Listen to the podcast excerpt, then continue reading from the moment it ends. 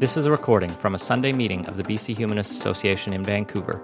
Humanism is a progressive worldview that, without supernaturalism, affirms our ability and responsibility to lead meaningful, ethical lives capable of adding to the greater good of humanity. To learn more about humanism and to support our work, visit b c humanist dot c a and make sure to follow us on Facebook, Twitter, and Instagram, and be sure to subscribe to the B C Humanist Podcast. The opinions expressed in this podcast do not necessarily reflect those of our staff or board of directors. I have the pleasure of introducing our speaker for today, Valerie Crooks. Valerie's going to be talking about medical tourism. Please welcome Valerie. Valerie? Thank, thank you. you. Thank you very much. So, um, as was just mentioned, I am here today to give a bit of a talk related to medical tourism. Um, and I wanted to start off just situating myself and explaining why it is that I actually research medical tourism. Uh, so this is actually me. Um, many, many years ago. Um, and I'm a health geographer by training. I'm a faculty member, a full professor at Simon Fraser University. And as a health geographer, I'm interested in understanding issues related to, for example, why are people here healthier than people there? What's the relationship between how we think about places and how that relates to health? But for myself, I'm a health services researcher. I'm interested in a lot of issues related to access to healthcare, and I'm also interested in understanding why people cross national borders in order to access healthcare elsewhere, as well as some other mobilities. So that's how I got into sort of this gig that I am involved in now. So for myself, I consider myself to be an expert in what I would call global healthcare mobilities. So when patients, healthcare providers, information like health information, as well as financial capital, crosses borders in order to facilitate access to healthcare, training for health services. And I'm going to talk about a few other mobilities in this presentation, but really framing it around medical tourism, which is what I specialize in. But the mobilities that I'm most interested in are those that fall into what I call the triple U's. These are mobilities that are untracked, untraced, and unregulated. So there are actually some movements related to healthcare that involve crossing national borders that we do have some degree of tracking and tracing. So in some cases, for example, the movement of healthcare workers, sometimes we do have some tracking and tracing. We sometimes have bilateral agreements with other countries in terms of how many healthcare workers we're going to bring in. Also in Canada, we do have the ability to use the portability aspect of the Canada Health Act to access healthcare elsewhere, funded through our system, and and that is called out-of-country care or cross-border care. So that's one that we also have some tracking and tracing for. But the ones that I'm interested in are the ones that we don't count, but we know exist. And these are mobilities that are actually transforming our healthcare system here, and they're also transforming healthcare systems abroad. So this is where my interest lies. So like I said at the start, I'm here to talk to you about medical tourism, and I just want to make sure that we all start off on the same page, because people sometimes have different understandings of what this term is relative to what it is that I study. So when I talk about medical tourism, I'm talking about the intentional movement of people across international borders to access privately arranged medical care that's typically paid for out of pocket. And I just want to emphasize that word intentional. So if I go abroad, um, I'm going to Florida for the holidays to spend time with my parents. If I break my leg while I'm there and I need to go to the hospital and use my travel health insurance policy, that's unintentional. I didn't intend to cross the border to access health services. But in this case, with medical tourism, I'm talking about people who are using care intentionally when they're abroad. So it's not emergency care. It's not care for expats um, who are living elsewhere and accessing care where they live and reside. I'm talking about when people specifically access care that they wish to access, and out-of-pocket payment, meaning that it's not that cross-border care that I was talking about. It's an individual making a private decision, typically not involving any form of referral. So also we're talking about individuals who are doing their own private research to figure out where they want to go, which surgeon or doctor or facility they want to visit, and why they want to do that. So that's the basis of the work that I do in uh, my research program. So medical tourism, I already mentioned, it's, as I referred to, an untracked, untraced, unregulated mobility. It's one that we don't have reliable numbers for, and I'm going to touch on that in a few minutes. But even though we don't have the numbers, we know this mobility exists, and we know there's a few reasons why people opt to access healthcare abroad, and I've mentioned a few of them here. So one of the reasons why some people, include Canadian, including Canadians, choose to access care elsewhere are because of wait lists in their home country. They got waitlisted for a procedure, and they want the procedure faster than what they can at home, so they jump the queue by going abroad and paying for it privately. Um, sometimes related to cost. So in the Canadian context, for example, although I told you that this is an untracked, untraced mobility, um, I'm often contacted by the media to give commentary on medical tourism. And I say that because I'll just, sorry, to frame what I was about to say, often the first question is, well, how many Canadians go abroad and where do they go? And I give them a whole reason as to why it is that I can't answer their question. But based on all my work, more than a decade of deep research in this area, what I can say reasonably confidently is what Canadians are most often going for is dental care. So in relation to contextualizing it in our Canadian experience, we know that that's something we pay for privately or have private insurance to cover. So that's one of the things that people go for. Availability, so sometimes people are actually looking to access procedures that aren't readily available in their home jurisdiction, so they may have to travel to begin with. So, for example, someone coming from northern British Columbia may need to travel down to the lower mainland to access, and then when they start to sort of figure out if this is something they have to bear some travel costs for, it may even be more cost-effective to go to another country for it. Issues of quality and privacy sometimes come up. So, for example, in relation to some cosmetic procedures, some people want complete privacy, anonymity, confidentiality. They don't want people to know. They want to return home, and they happen to have gotten pregnant on that lovely holiday they had in the Caribbean, without the story of how that occurred coming publicly, or in relation to some cosmetic procedures. And then finally, circumvention. And what I mean by that is actively getting around some regulatory restriction in your home jurisdiction that is making it impossible for you to access the care that you wish to have. So it could be that a procedure is experimental, it's untested, unproven. Um, you are not concerned about the state of evidence. You say, I'm comfortable with the fact that I don't know if this is a proven treatment.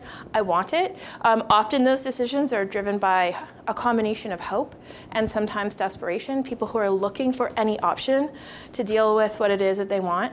And sometimes also it can be around access to specific kinds of medical devices. So it could be a particular device that hasn't been approved here for a particular kind of, let's just say, joint replacement, and you know it's readily available elsewhere. So you're circumventing, you're going around some restriction in your home environment that's going to allow you to access what you want to in another country. So these These are some of the main drivers behind medical tourism, why it is that people travel to other countries for care. And I'm going to touch more on this throughout my presentation, but I just want to, from the start, acknowledge the fact that medical tourism is a really complex practice. It involves a whole range of different kinds of groups of individuals. It's not just about an interaction between a doctor and a patient. So here, for example, these are just some screenshots from some medical tourism facilitator websites as well as individual clinic websites. So facilitators, these are effectively the travel agents of the medical tourism sector. Um, in Canada, we typically have anywhere from fifteen to thirty facilitation companies operating at any particular time. Um, a very difficult group of companies to keep track of in terms of how many exist. They open rapidly and they also close rapidly. It's very much a cottage industry, but there are individuals who have built networks with healthcare providers abroad, and they try and leverage these networks to help Canadians who are thinking about going abroad figure out where it is that they would like to go based on the relationships they have. There's other kinds of intermediaries, of course. We can't negate the fact that if you're traveling abroad, you're going to also be intersecting with the travel and tourism sector Um, in your journey. So there's a whole range of individuals involved in this practice, and in this presentation I'm going to touch on a few others that exist. In my work, what it is that I do up on the top of Burnaby Mountain and um, internationally is that I explore sort of three things in relation to medical tourism. So I look at issues of equity, Um, so issues of fairness. So I ask questions like, who's actually impacted by this practice, especially abroad, and how are they impacted? Um, whose interests are underrepresented or overrepresented, especially in destination countries? I do quite a lot of work in the Caribbean region, um, and you're going to see that come up, because what I'm going to do is take you through a whole bunch of different examples to tell you what it is that I've learned through this decade-long research program that I've done. I look at ethical issues, so I ask questions like, who's actually harmed by this practice? And I don't necessarily mean harmed in terms of medical insult. I'm not necessarily talking about someone whose surgery was quote-unquote botched. I'm talking larger social issues, who's benefiting, and also who holds responsibility for, for example, instilling benefits and reducing harms. And then some practical safety issues, like what are some of the risks associated with this practice? And also, what are patients' own informational needs? And I'm not going to touch much on this slide question, but one of the reasons why I look at informational needs is because there's very little third-party information available. And what I mean by that is information that is outside of that produced by the clinics abroad that are looking to attract medical tourists. So it makes it really difficult to actually give informed consent, because who's giving you the information that you would need in order to have a full understanding of the scope and scale of what it is that you're deciding to do? So what I'm going to do for the rest of my time here is I'm going to allow you to skip the boarding passes, skip the mosquitoes, skip the tired nights, skip the sunburns, skip all of that, and I'm going to take you on a journey with me to tell you about eight big lessons that I've learned about medical tourism from all of the work I've done. I'm not going to talk about study design. I'm not going to talk about specific methods. If anyone has questions, you're welcome to ask me. Um, but what I want to do is talk across all the work that I've done to share with you some lessons. And what I'm going to do in each lesson is I'm going to take you to a specific country um, or a specific case that I've looked at in order to frame that. So that's how I'm going to frame the rest of this talk. And I will say, actually, right now, this is forming the basis of a book I'm writing, where every chapter is one of these lessons. So this is an opportune time for me to be here, because I'm in the home stretch of writing that book. And so it's really wonderful to have the opportunity to stand here and talk my way through those remaining chapters. So the first lesson that I want to start out with, and I alluded to it a few minutes ago, is that it's important to actually question everything you hear about medical tourism. There's a whole bunch of facts and figures that are out there. There are numbers put out by consulting firms that say X number of Canadians travel every year Uh, abroad, or why number of Americans are looking to access healthcare, whatever it might be. I hear these same numbers circulating all the time. I've had the chance to sit in many policy meetings um, throughout the Caribbean in countries that are looking to become destinations. I was also seconded at one point in time to do a special project for the B C Ministry of Health around medical tourism. In all of those cases, I get the same numbers cited to me. And actually, all those numbers are wrong. And that's usually what I start off with explaining. Some of them are useful, but they're all wrong. So just a quick example. Um, who here has traveled abroad in the last year? Okay, so a good number of us. So when you return to Canada, you fill out your form when you're coming back. You're going to say whether or not you're carrying more than, what is it, ten thousand dollars in cash, whether or not you've been on a farm. You're never asked if you were in a hospital, if you had a procedure abroad. That's really our main point of information about what Canadians are doing when they're abroad. If we're not asking this question at that point, and I'm not trying to argue that we should, but if we're not asking this question at that point, we actually have no population level sense of how many Canadians are going. So all the numbers that are put out are based on assumptions. Most of those assumptions are wrong. They're informed, but they're wrong. Um, the challenge is that these wrong numbers are used to drive policy decisions, especially in a lot of countries that are looking to enter this sector, many small countries with limited resources that are making decisions based on these numbers that are put out there. But I'm going to give you an example, and it's not about a number, and I'm going to tell you why you need to question everything about medical tourism. And this is an example that's coming from Canada. This is actually a photo from my office on the top of, on the top of Burnaby Mountain. But I'm going to situate every example. So this is a familiar landscape to you guys. Um, and I'm going to situate every example by telling you where it's going to come from. And actually, this example comes from the very first study that I ever did on medical tourism. It was the first study ever funded in Canada to look at medical tourism. And in this study, what I was interested in was understanding people's decision-making behind why they opted to go abroad, why they decided to go abroad. Um, and you know, whenever you're a researcher and you're doing your first study um, in a new topic, everything is eye-opening. And there's so many memorable moments that you're never going to forget, and you carry them with you, and they drive forward the questions you ask.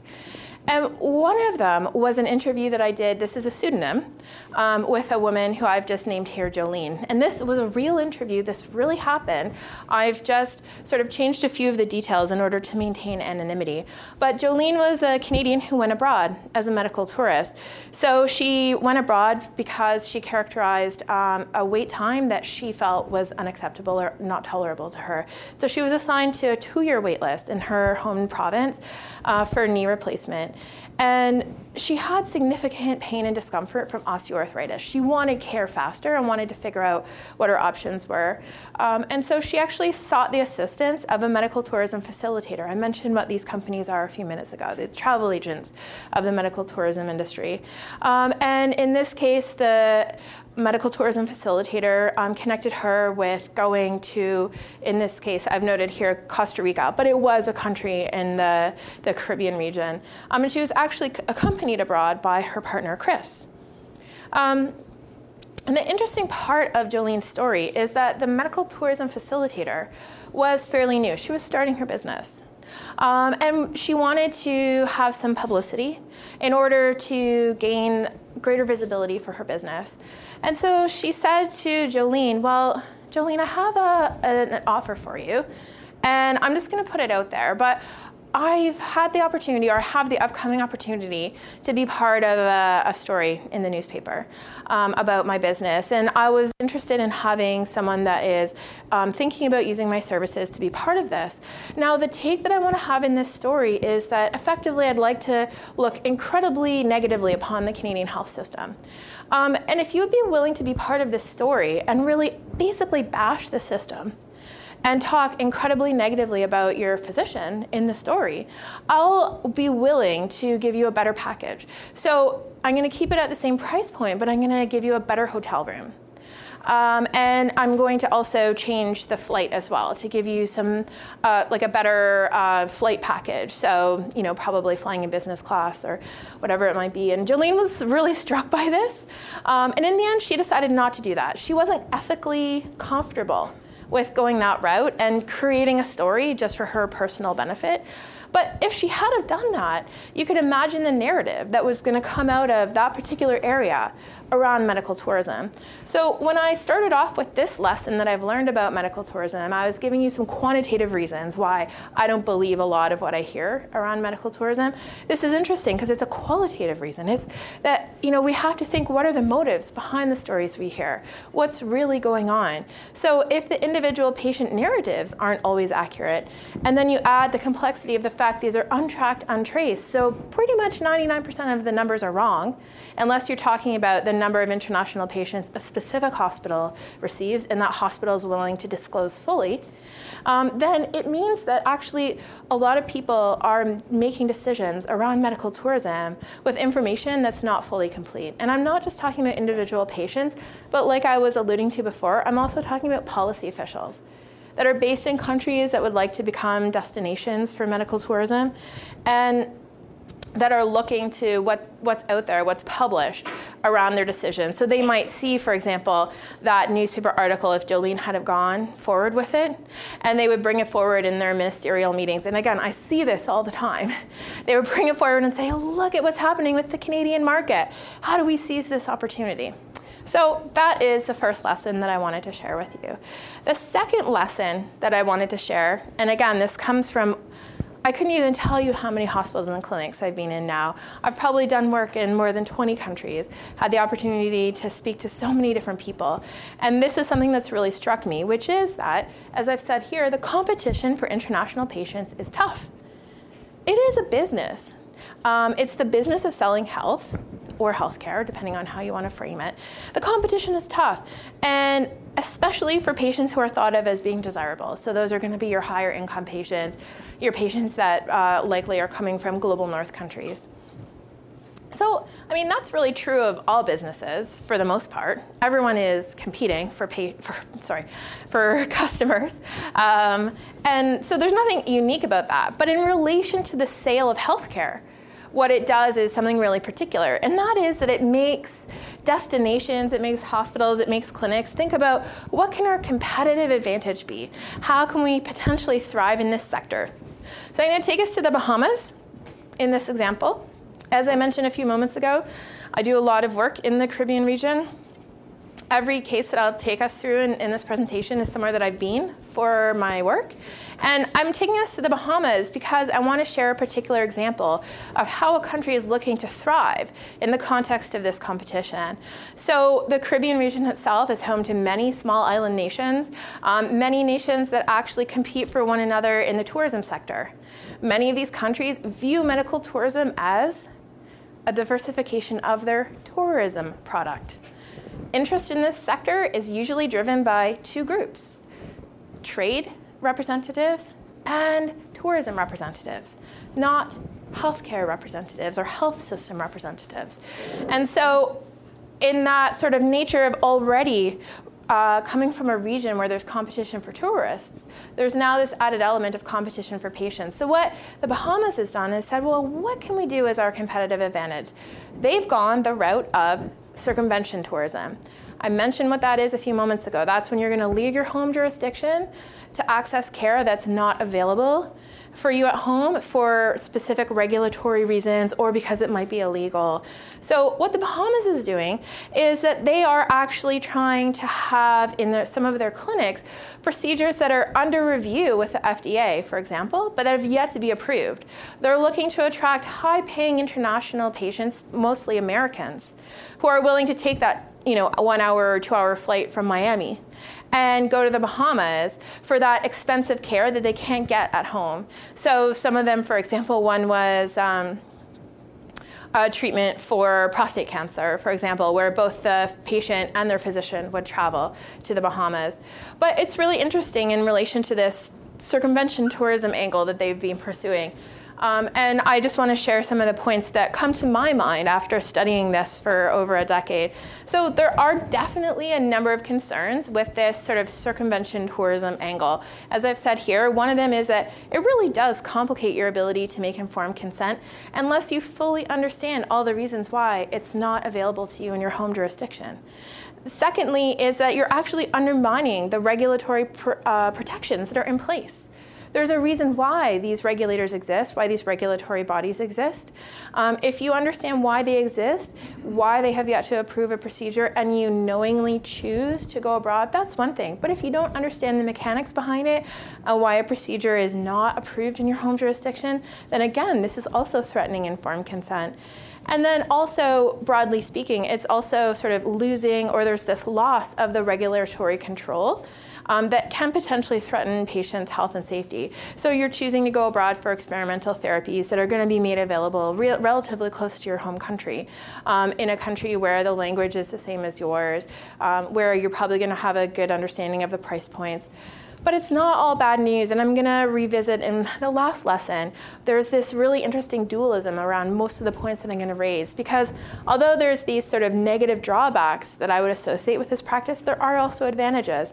So it creates new employment opportunities in a small island nation. Well, in the case of Bahamas, I should say a small islands nation, given how many islands the country is actually made up of. Um, but it creates new opportunities. So you're going to have new employment positions, new training opportunities for health workers. Individual patients are going to have the ability to gain greater control over their treatment options, because it says, it gives you the ability to say, I'm going to go abroad. I'm not going to stay domestically. I want that procedure, and I can afford it, or I can borrow for it, or I can take out a bank loan for it, or everyone in my family can contribute so that I can have access to it. It also offers that economic diversification. So if you're looking to diversify your tourism product, and you're trying to find a very specific niche in that context of competition, why not? Why not go for those procedures that aren't regulated yet? You've got people interested in them, and they can't access them at home. And then finally, It's offering an, a country or a destination the ability to compete for international patients, not on the basis for cost. On sorry, not on the basis of cost. So actually, it's price point that countries or destinations or individual clinics often compete against one another for. A country like the Bahamas, that's a, a higher income level, a higher um, socioeconomic status level, it's not going to be able to compete for cost in the same way that maybe a country that is lo- located elsewhere in the Caribbean or in Central America is. So I don't know why that just happened. um, so the third sort of lesson that I wanted to share with you is that medical tourism, it is a global practice. There are people that are going sort of all over the world for this practice. What happens is that it's the most sensational cases that get highlighted. And so because of that, we're thinking that many people are really going far, far, far away. Um, so it's not uncommon, we'll see here, um, news coverage of somebody who's gone to India, for example. People are going all over the place, but for the most part, something I've learned from my work is that it's actually a highly regional practice. So it is global in scope. The medical tourism sort of industry, if you want to call it as such, is global. There's a lot of movements, there's a lot of movements happening that actually move outside of regions, but for the most part, it actually thrives on regional movements. And this may sound quite logical, but in fact, if you look at the coverage of medical tourism, like I was saying in the media, it's going to be the sensational cases that get covered. It makes you think people are going really, really far away all the time for care. Um, this is also true in those policy meetings that I've had the opportunity to sit in, as well as even some of the academic literature. So in this case, I'm just going to give you an example from Colombia. I was there a few years ago. Um, it's a country that's actually looking actively to get into the medical tourism market. Um, uh, one of its main sort of economic strategies, economic development strategies, I think they've got nine or ten that are stated as part of their economic plan, and medical tourism is one of them. So it wants to get into medical tourism um, as a basis for building its economy. One of the things that's quite interesting is that when I was there, I had the opportunity to visit a number of hospitals. And on my very last day, um, I was talking with the C E O of a hospital. And it was just by chance, I was actually going from Colombia to Barbados. I do a lot of work in Barbados. Um, and I happened to mention that I was on my way to Barbados. And the C E O said, oh, Barbados, uh, I'm actually going there in a few days from now too. And I thought, oh, that's really funny. Why are you going to Barbados? And he said, well, because we want patients from Barbados. We want people to come from Barbados to Colombia. Now, it's quite logical. That's a regional movement. But what sort of tends to get characterized, what gets profiled, are those big international movements. So there's this sense that um, Colombia, in developing its sector, would want to be reaching out, getting those American patients, getting those Canadian patients that might want to go. There's this sense that Americans are always the, sort of the global target. That's who you want as your patient group. But actually here you see a country that's got this as part of its strategy, and what they're trying to do is build it out from regional movements. Well, people in proximal countries want to come. You know, let's see if we can get them here and the strategies that we can do that, and then potentially build it out. I would have to say too, just as an aside, I often call um, American patients when I'm in conversations internationally, these sort of mythical unicorns. There's this sense that there are hundreds of thousands of really unhappy Americans who already have their passport and already have lots of money, and they're just looking to go elsewhere for their healthcare. That's not really true. I've been all over the place. I've been to so many facilities that have been built around that premise, and it's not the Field of Dreams from that movie with Kevin Costner. It's not if you build it, they will come. It's if you build it, some might come, and then you got to figure out a way to diversify really quickly before your hospital becomes a, a ghost facility, which I've seen many times. Um, oppositely, I've also been in some countries um, or been in some clinics and facilities that have said that part of their plan for developing the sector is actively to not target Americans. And that's because, I think as many of us here would probably know, um, they're thought of as a fairly litigious patient group, a patient group you probably don't want to mingle with very much. If you want to avoid some of the potential reputational harms that could come about from uh, medical tourism. So the fourth lesson that I want to mention is that I've learned that diasporas um, and members of the diaspora communities or diaspora communities are active are actually really important to the medical tourism sector, and meanwhile they're very rarely discussed. So again, I mentioned a few moments ago this really sensational coverage of medical tourism that we often see. Some person that's never traveled before in their life has bought a plane ticket to go to Thailand, and they're going to have spinal surgery there. Actually, a lot of the people, not all, but many of the people who are going abroad for care um, are people who have some connection to the destination. Not in every case, but in many of the cases that I've looked at, especially in countries where the sector is new. The first patient group are often members of the broader diaspora community. They're people who are accessing care when they're returning home. So just as a A quick example, this comes from work I had the opportunity to do in Jamaica. I was part of a team that was actually hired to develop the policy platform around medical tourism in Jamaica. And one of the things that I specifically had to do was I had to go and visit a whole bunch of dental and healthcare clinics to talk to them about who are their existing international patients, who is it that they would like to target. Every time it was the diaspora, the diaspora. We want those patients. We understand the realities of this market. We know that's who it is that we want to attract and who we want to treat. Meanwhile, at the policy level conversation, it was those unicorns that I mentioned a few moments ago. It was this idea that like a whole bunch of people who have no connection to Jamaica are going to want to come because if you build it, they're going to come. Meanwhile, it's diasporas that actually are really important. This is true in so many of the countries, especially small countries, uh, countries in the Caribbean and Central America that I've had the opportunity to visit, countries that are getting involved in what I often call medical tourism two point oh. So medical tourism one point oh, in my opinion, this is uh, this was the sort of first iteration of medical tourism, came after the massive financial crash in the Asian region um, in, what was it, like the mid nineties, late nineties. And what happened was there were a number of large hospitals that had extra capacity, and governments were looking to fill that capacity and thought, could we go internationally and fill this capacity? That's the one point oh story. The two point oh is that if you build it, they will come. If we can do it, let's build a purpose-built facility. Let's get a private facility that we're going to build from the ground up and bring international patients here. So it's not about using unused capacity in your sector already. It's trying to figure out how we can build new services in order to attract them. So anyway, that was a bit of a side point, but the point here with this lesson is that diaspora communities are a significant driver and a significant patient group in the medical tourism sector. So it's not this whole idea of these are people who've never been here before that we're going to convince to come. So the fifth lesson is that, in my experience, global healthcare mobilities intersect, and this um, often adds some complexity to understanding the ethical and equity issues that actually exist with medical tourism. So at the start of my talk today, I mentioned that I'm interested in global healthcare mobilities. The one I've studied the most is medical tourism, but there's all different kinds of reasons why patients, healthcare providers, those that are in the process of medical ed- education cross borders. Um, and like I was trying to say with this point, um, oftentimes there's an intersection between these mobilities that can create a lot of complexity. So first I'm going to take you to Saint Lucia, um, and here the intersection that I want to talk about is between medical tourism and offshore medical schools. Offshore medical schools, I love to research them. I have a lot of things to say about these schools.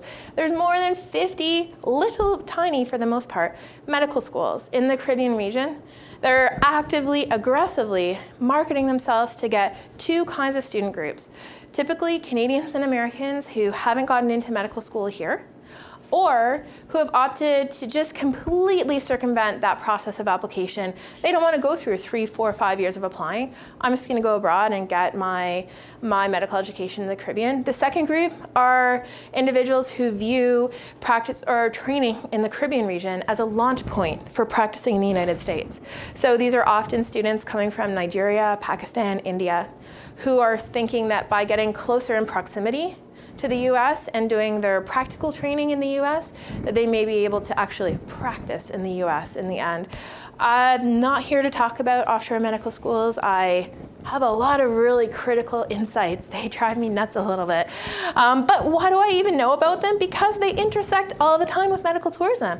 Before I studied medical tourism, I didn't have a thought about offshore medical schools other than the fact that I was based at a university where the halls at S F U are plastered with posters for these schools, so I knew they existed. I just hadn't thought about them.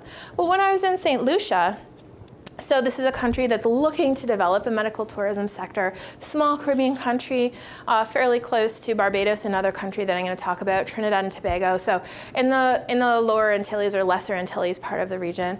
Um, when I was there, one of the things that we had the opportunity to do is talk to um, a few people who represented some of these offshore medical schools. So Saint Lucia, tiny country, six offshore medical schools. It's, it's really not a sustainable model. Um, and also in these schools, students have to do their practical training abroad because there's not enough capacity in the Caribbean region to have practical training for hundreds or possibly thousands of internationally training medical students. So the intersection here is that these offshore medical schools, the directors that we had a chance to speak to, they were really excited that Saint Lucia was trying to develop a medical tourism sector. And the reason why is because they thought, oh, there could be some great clinical spin-offs. So for our students, for example, who aren't able to get approval to do their practical training in the States, maybe they would be able to do it here in Saint Lucia. So they saw the potential for some crossover benefits. Um, there are other ways that medical tourism, tourism intersects with offshore medical schools, but I just wanted to give that as one example. Another also comes from the Caribbean region, and in this case, Cayman Islands. So Cayman Islands, um, actually fairly close to Miami, um, close to Jamaica, so different region of the, or different part of the Caribbean region. Cayman Islands is a fascinating case because um, in the main island, Grand Cayman Island, there is a fairly large healthcare complex that's being built by an international um, developer, an international physician who was actually looking, um, he's from India, and he was looking to literally export his model of, health, of heart surgery somewhere closer to the U S to get those unicorns to come fly down from the States, go to Cayman Islands, and have a surgeon from India perform. Um, so they built this hospital. So I was actually, this is the land where it's built. I was there after the hospital was approved, but before they broke ground. Um, so the first phase of the hospital actually exists. The mobility that I want to talk about, the intersection here, is between medical tourism and health worker migration, the movement of health workers. It was really, really interesting because not only did the surgeon want to export his model of heart surgery and bring it closer to the U S to capture that unicorn patient group, but he also wanted to have new employment opportunities for Indian physicians, Indian nurses. So this hospital has about seventy staff who are from India.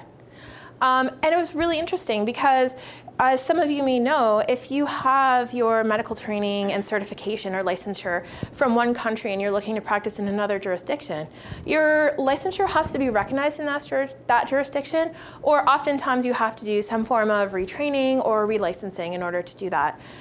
At the first point in time when this surgeon was shopping around, and he shopped, I mean, he went to a whole bunch of Caribbean countries. He talked about his model. He talked about wanting to open this up. He was in the Bahamas. He was in Barbados. He was elsewhere. What he was shopping for was the country that was going to give him the lowest regulatory barriers, because medical tourism on the business side of things is often the race to the regulatory bottom. And he wanted to know what country was actually willing to change their legislation, their regulations, to allow Indian-trained doctors and nurses to practice there without having to retrain, relicense, recertify. And the Cayman Islands said, yep, we'll do it. So this is not to suggest that there are not some jobs for local Canadians in this facility, but the intersection I wanted to point out here is in relation to healthcare, uh, health worker migration. The reason why I wanted to point it out is because when we're talking about some of the harms and benefits of these facilities, often people say, well, it's a place of employment for people. Sure, but then I come along and I say, for who? Is it local citizens that are being provided with the best jobs? I'm not too sure when we talk about a case like this. So the sixth lesson that I wanted to point out or bring forward is that the decision of an individual patient to go abroad actually tends to impact directly and indirectly the lives of a whole network of individuals. This is actually a really important lesson, and this is a point I've been making since the start of my research program. So for me, I'm a qualitative researcher. I deal with words, stories, policies, narratives. I don't deal with numbers. Not that I don't like them, but I'm studying a mobility where numbers don't exist. And oftentimes grant reviewers, um, in order to sort of approve a research project, they want to understand the impact. So they want the numbers, and I can't give them the numbers. So this is the point that I make all the time. The numbers aren't there. I can tell you all the reasons why, but I can tell you that the decision of any one Canadian to go abroad, it actually impacts a whole network of individuals. So why just focus on what that number of patients are when there's a whole range of people who are actually affected by this practice? And that range of people are who we need to think about, and not just the individual patient. So bringing it back to my work in Canada, for example, one of the things that I've learned is that many, not all, but many medical tourists don't travel abroad on their own. They're oftentimes accompanied by a friend or a family member, and those friends or family members are involved in some form of informal caregiving.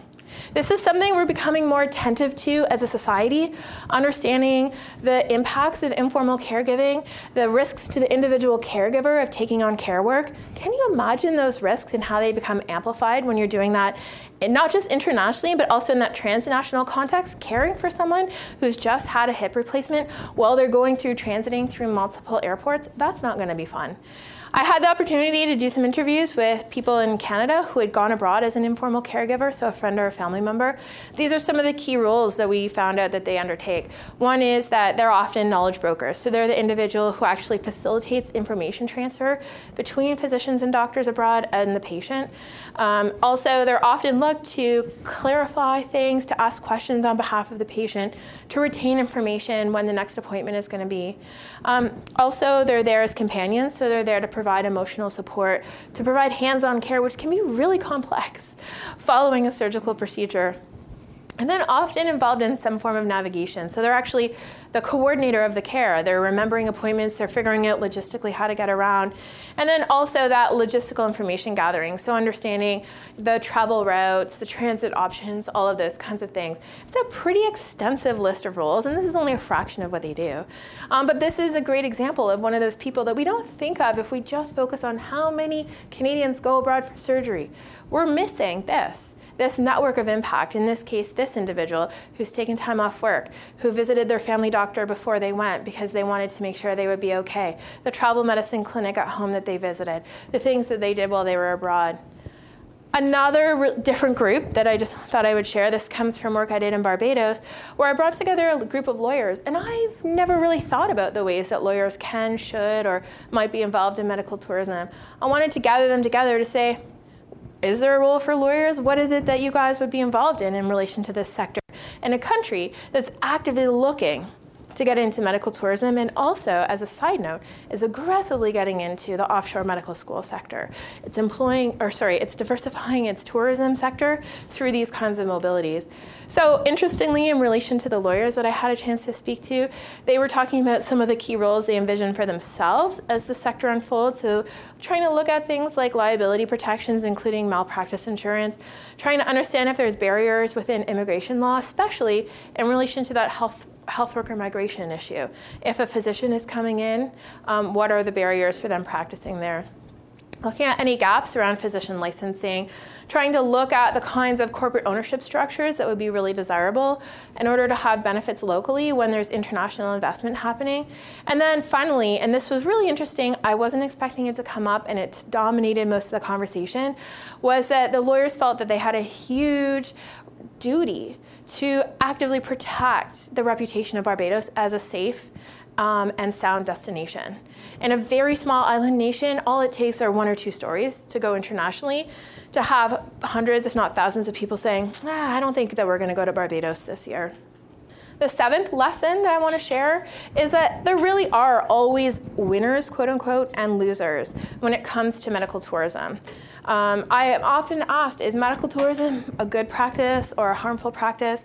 And I actually usually say, well, it depends on who it might be. It can be really helpful for some. It can be harmful for others. There's always going to be people who win, and there's always going to be people who lose. A quick example, really out there in terms of where I, you probably thought I was going to take you today. Yes, I have been to Mongolia for research on medical tourism. It has one of the world's fastest growing economies, one of the fastest growing group of people who are suddenly becoming middle class, upper middle class. People who are having money to spend privately on healthcare that they never did before. The health system itself is basically a post-Soviet health system. It's incredibly cold. I don't just mean temperature-wise. I mean in terms of dynamics in terms of how you interact with patients. Um, people are looking for a different style of care.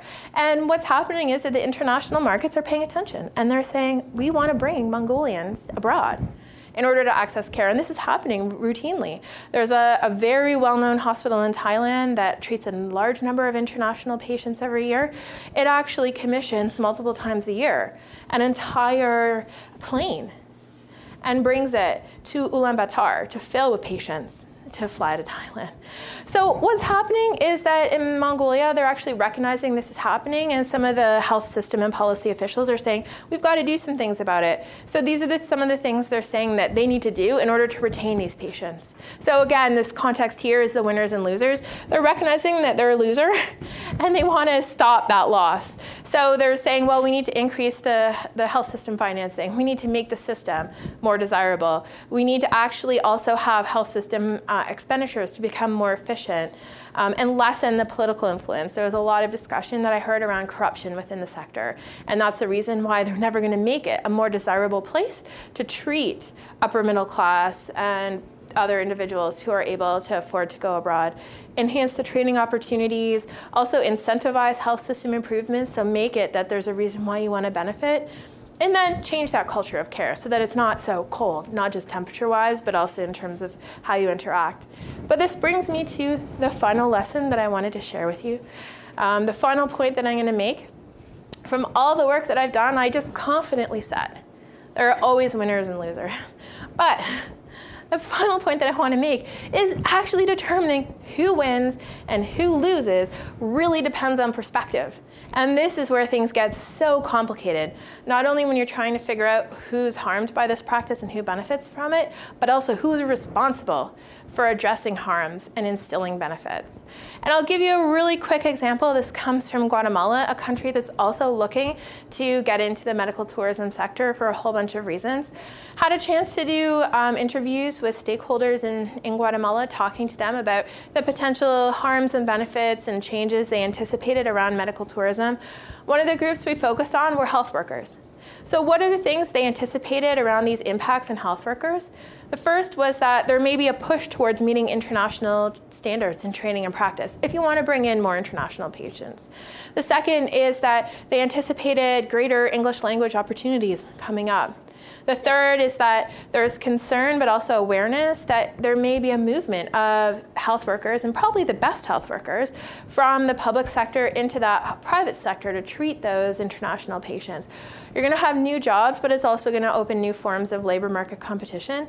And there may also be demand for certain kinds of subspecialists, high-level subspecialists. Now, if we look at a list like this, it depends on perspective as to whether or not any one of these points is a harm or a benefit. Each point can be argued from both sides as to whether or not it's advancing Guatemala's incredibly inequitable, highly segmented health system, or whether it's going to benefit the country. And this is where the challenge comes, because if it's an issue of perspective, then it becomes very difficult to create policy and regulatory changes that are actually going to instill benefits for all of the local people. So I'm using this case of Guatemala just to highlight that complexity, because you don't have to be an expert in health systems to look at these five points and imagine how you could say each one of them is potentially a benefit and also potentially a harm. Let's just take this up, this last one, increasing subspecialist demand. That's new jobs for people. That's great. You're going to have new jobs and you're going to have new subspecialists. On the other hand, you say, wow, this health system is so inequitable. There are hundreds of thousands of Guatemalan people who don't have access to the basic forms of primary health care. Is having new opportunities for advanced heart surgeons in the country really the direction that we need to go in? So that is the example that I wanted to share. So this is a list of the lessons that I shared with you. I'm not going to repeat them. Like I said, right now I'm writing a book on them. It's been a lot of fun. And my book, I'm focused all in the Caribbean region. The other thing I've been doing is working on some informational interventions. So I've got tools that are available for people that are thinking about decision making, including a website we built, medical tourism and me dot com. And there's different ways to follow my group. And I just finally have to say thank you to everyone I work with. I've given this presentation, like, I'm the only one that's traveled. I'm the only one that's talked to people. I'm the only one that's been in these clinics. That's not true. There's a whole research group that I work with, and they're wonderful people. Thank you.